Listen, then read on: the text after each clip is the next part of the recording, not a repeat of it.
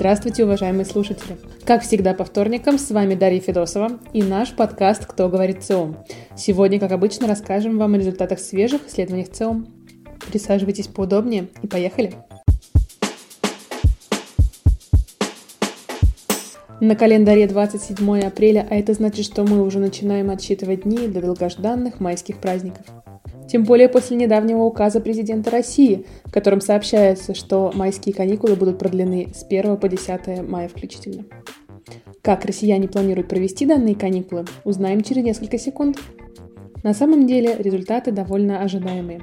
В этом году, как и несколько лет назад, более половины россиян планируют провести майские каникулы дома.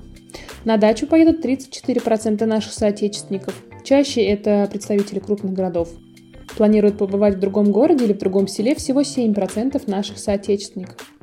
Наиболее популярные направления – это Санкт-Петербург, Алтайский край, Москва, Московская и Ленинградская области. В Крым и на Черноморское побережье Кавказа планируют отправиться 3% наших соотечественников. Отдыхать за границей в республиках бывшего СССР и за их пределами планируют всего по 1% россиян. Но все же большинство наших сограждан не собираются путешествовать на майские в этом году.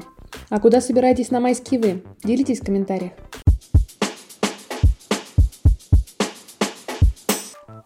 21 апреля состоялось ежегодное послание президента России Федеральному собранию.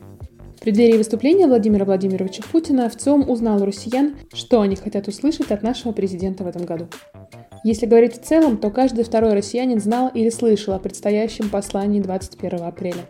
66% россиян заявили, что им было бы интересно узнать, о чем будет говорить президент. А абсолютное большинство респондентов из числа информированных о послании, 87%, заявили о том, что они планируют следить за выступлением президента. Ну а теперь о том, что россияне хотели услышать от Владимира Путина. Большинство россиян ожидали решения актуальных проблем и ответов на текущие вопросы.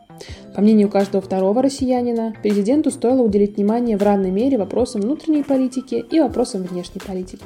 Более трети попрошенных сказали, что лучше сконцентрироваться все же на вопросах внутренней политики. А всего четыре, что нужно уделить внимание вопросам внешней политики. Напоследок немножечко о развитии технологий и их важности в развитии нашего государства. Большинство россиян, а именно 82%, считают важным условием независимости государства его технологическое развитие. А можно ли отнести нашу страну к числу таких лидеров? Мнения разделились. 55% опрошенных считают, что Россию можно отнести к числу ведущих технологических стран мира. С ними не согласны 41% опрошенных.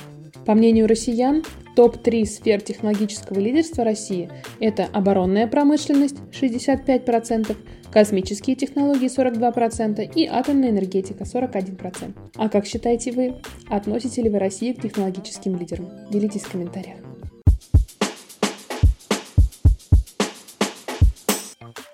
Напоминаем, что познакомиться с подробными результатами исследований вы можете на сайте вциом.ру и на страницах в наших социальных сетях. Все выпуски подкаста «Кто говорит в ЦИОМ» доступны на всех крупных платформах от Яндекс Музыки до Apple и Google. Слушайте, подписывайтесь и рекомендуйте нас друзьям. С вами был подкаст «Кто говорит в ЦИОМ» и его ведущая Дарья Федосова. Встретимся через неделю. Пока!